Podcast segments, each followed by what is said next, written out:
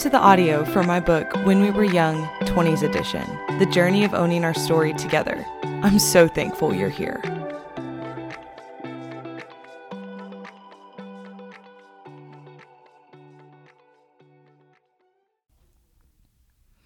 Chapter 3, Year 23. So, when are you going to make this dream a reality? My friend Brian questioned me as we sat in conversation over some greasy pizza in a hole in the wall restaurant. Excuse me, what? What do you mean? I answered with astonished perplexion. Meghan, when are you going to do this project? You can't tell me about this dream you've been having and not expect me to encourage you to pursue it. No, I really didn't expect that answer in response to sharing what I had walked through the last several months. I was simply coming to terms with the place in which I unexpectedly found myself. Waking up unemployed on my 23rd birthday was exactly the last place I desired to be. After finishing my incredible internship with a church I loved, I couldn't have been more ready for my first big girl job, post college. The past year had been a season of wild growth and learning, and I was ecstatic to give away all I had been taught and I believed that I'd found the perfect avenue to do so. An international organization had offered me a position to coordinate all of their travel to the global locations where their work was taking place. Not only was I to be the point person for planning and executing travels, but I was also to be a bridge builder of relationships between the organization and future partners. How absolutely in my wheelhouse this seemed the chance to continue my love for global nonprofit work and utilize my ability to make fast friends with literally anyone. I felt honored to have this opportunity.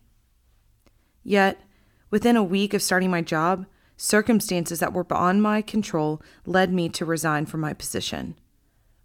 This came not only at the guidance of a wise council of people who were navigating this choice with me, but also at the recommendation of the organization's founders.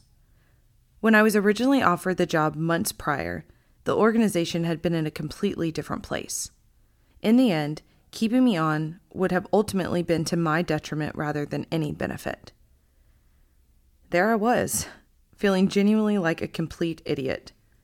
I hate to speak so harshly of myself, but I cannot deny the rawness of my defeated state.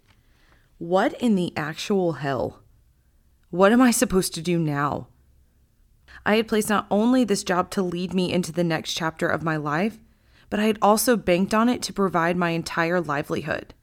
And now I had nothing. No direction. I certainly had no prospects. I had stopped pursuing them because I didn't think I needed them. How was I going to pay my bills? What kind of job should I even look for next? What skills did I truly have that I could bring to the table? All of these real questions and more swirled in my brain day and night as I actively pursued the next right step in my life. And while all of my concerns were valid, one lingering insecurity seemed to shine brightest. Am I a failure? What will people think of me? Am I a disappointment to all of the people who have loved and supported me my whole life? There was an innate pressure to perform perfectly and rightly that was ingrained in my spirit, to the point where it had controlled much of my self worth and identity for as long as I could remember. I'd like to have someone to blame for this impossible disposition, but I can only attribute this reality to a perfect storm of events in the mindset they created. You see, I'm the firstborn of my family, and I've had a pretty bold personality from the jump. I was told from as young as I could recall that I would be a leader and a world changer, even before I had any notion of what that entailed. Early on in my childhood, our family went through the unthinkable tragedy of losing my father.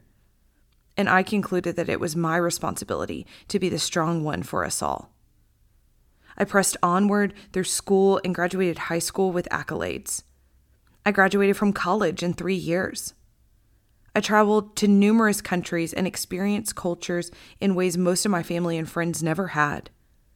Somewhere in the midst of all of these situations and more, I deduced that not only was I impressive, but I also had no choice to be anything but impressive. People were looking to me, better yet, counting on me, to be the inspiration for how to live life with grave excellence, drive, and accomplishment. Or so I thought. But here I was. For the first time in my life, I was directionless. Humbled by my own developed arrogance and my shocking situation. I couldn't quite shake this deflated posture of feeling like an extreme letdown and recognizing that maybe I wasn't as confidently collected as I once perceived. And truthfully, I didn't know how to move forward from that place.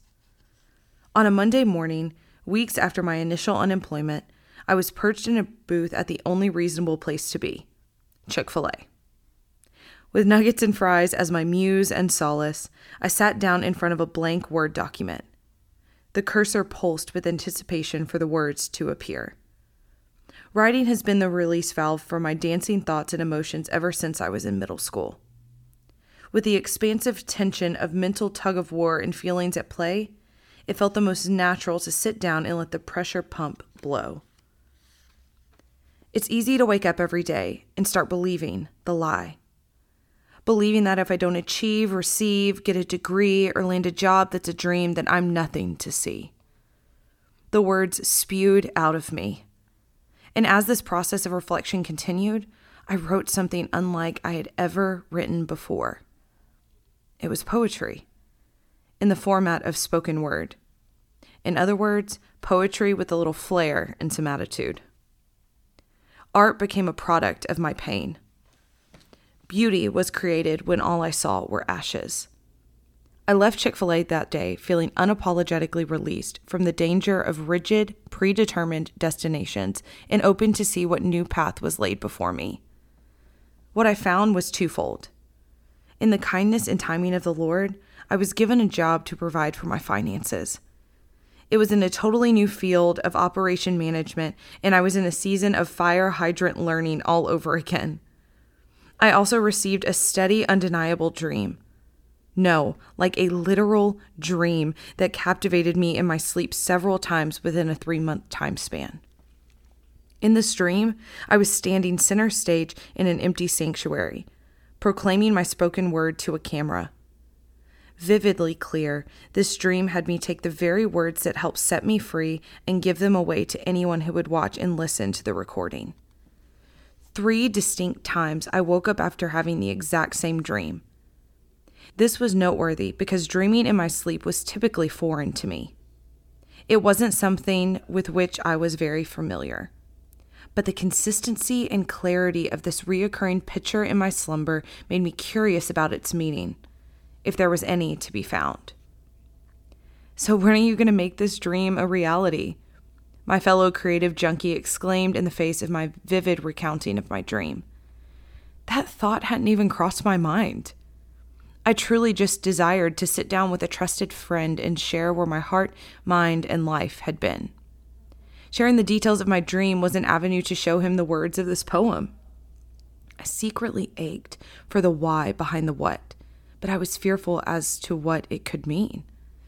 Yet, without hesitation, my friend sprung into action by calling me to it. He met me in the middle of my wonder and cultivated space for consideration. Instead of solely continuing to consider the thing in my heart and mind, what if I simply pursued it? Once I moved past the initial shock of the notion, we began discussing what accomplishing this objective could look like. We dove into the details and the piles of possibilities, and the more we expressed the framework for finality, the more my excitement was magnified. I could really do this. And I think I was supposed to. I realized that my experience and reflections weren't just meant for me. They were a gift I could offer to any who was in need and willing to receive them. Could it be that writing from a place of deep, somber authenticity might aid others who find themselves in a similar place? Might there be a way that what was once seemingly only hardship could be used and repurposed for good? Well, we were going to find out. After leaving the pizzeria, I quickly sprung into action. Because part of me knew if I delayed, I was likely to give up and abandon it altogether and this felt too important to treat with such flippant acknowledgement. Every necessary piece began coming together. I shared my heart and vision with two other trusted friends, one whom would become the creative director for the shoot, and one who would become the videographer. Other friends took on tasks such as booking the venue space, helping with hair and makeup, guiding the editing slash mixing process, directing the day of the shoot, and promoting the project's arrival via online marketing. The more people became a part of the stream, the more special it became. And their partnership only affirmed that this was never just about me. When the video was finally released on Valentine's Day, the response was overwhelming to see friends, family, and strangers alike all view and share about this piece of art with their own words of profound resonance gave me unending chills.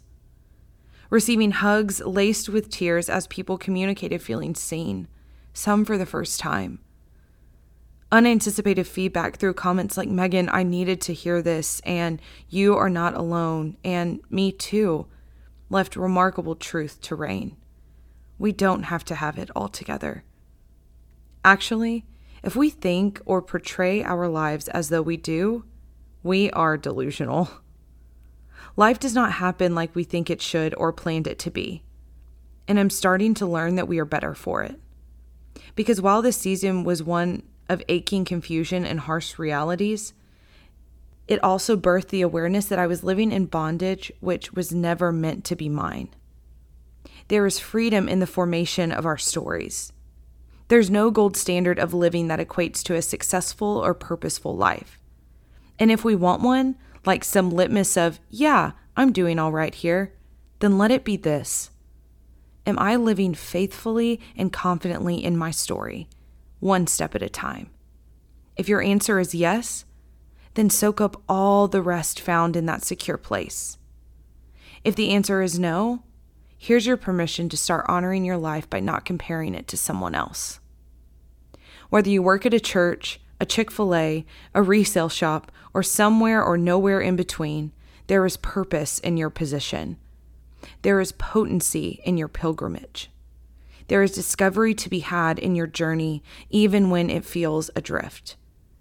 There is necessary reassessment when we realize we were never meant to compare our stories to one another and instead live deeply in the one we have been given. I finally believed and owned that for myself. And I believe that for you, too.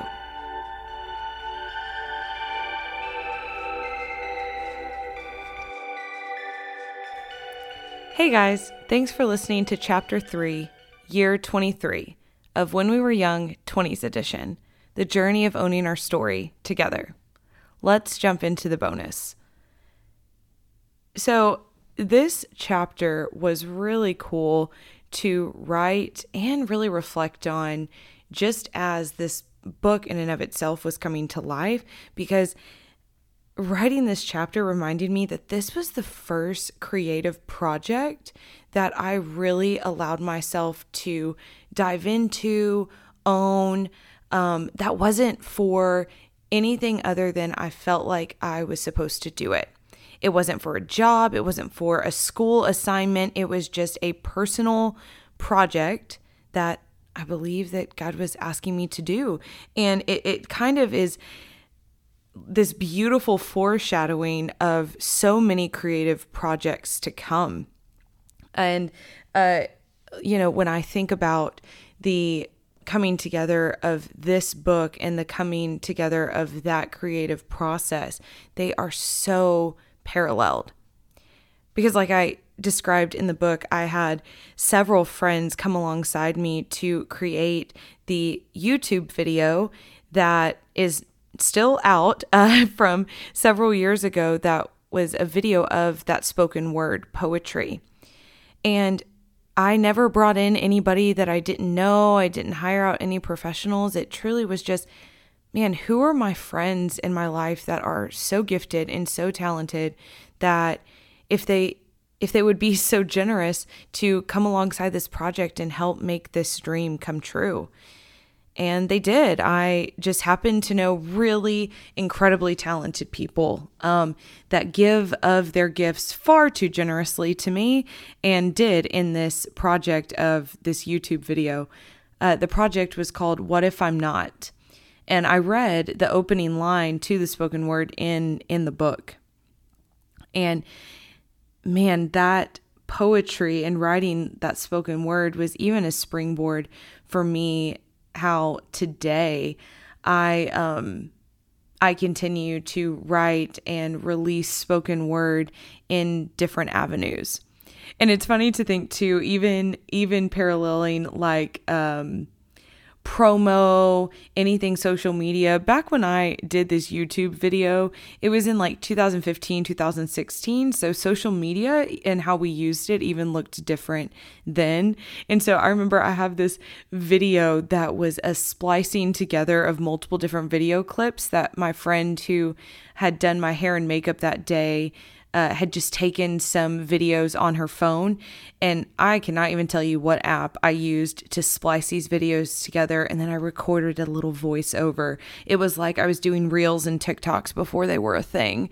Um, but just to make promo uh, for and, and build like hype, wow, and build hype and excitement for um, this creative project that I really believed was not just for myself and that feels so true when I think about this book, too, because this book was written as kind of a way for me to reflect on this past decade and have a piece of myself that could be passed on way beyond me. But at, in that same sentiment, believing that this book is about so much more than me, that through this avenue and lens of a creative project um, that it's so much more than just like sharing some cool and fun stories, but that maybe um, someone would read or experience this creativity and say, you know what, I'm not alone, or you know what, uh, my story matters in ways that maybe I didn't think so before. And I think that's the real beauty of art. And um, this chapter and this story specifically, I feel like was the first time in my adult life that uh, I really started recognizing that and gave myself permission to pursue art uh, just because it was a part of me and just because I felt like God was asking me to. Oh, and by the way, just a fun fact the same Brian that is mentioned as my friend in this chapter is the same one who designed the cover for this book. So, full circle, uh, this guy is still in my life and is still um, encouraging creativity and is coming alongside projects of mine with his own creativity. How fun! Thanks for listening, y'all. Subscribe wherever you listen to podcasts to continue receiving the episode drops for the book and bonus. If you haven't bought the book, it's out now on Amazon, so go grab it. See you next time, and until then, let's keep owning our stories together.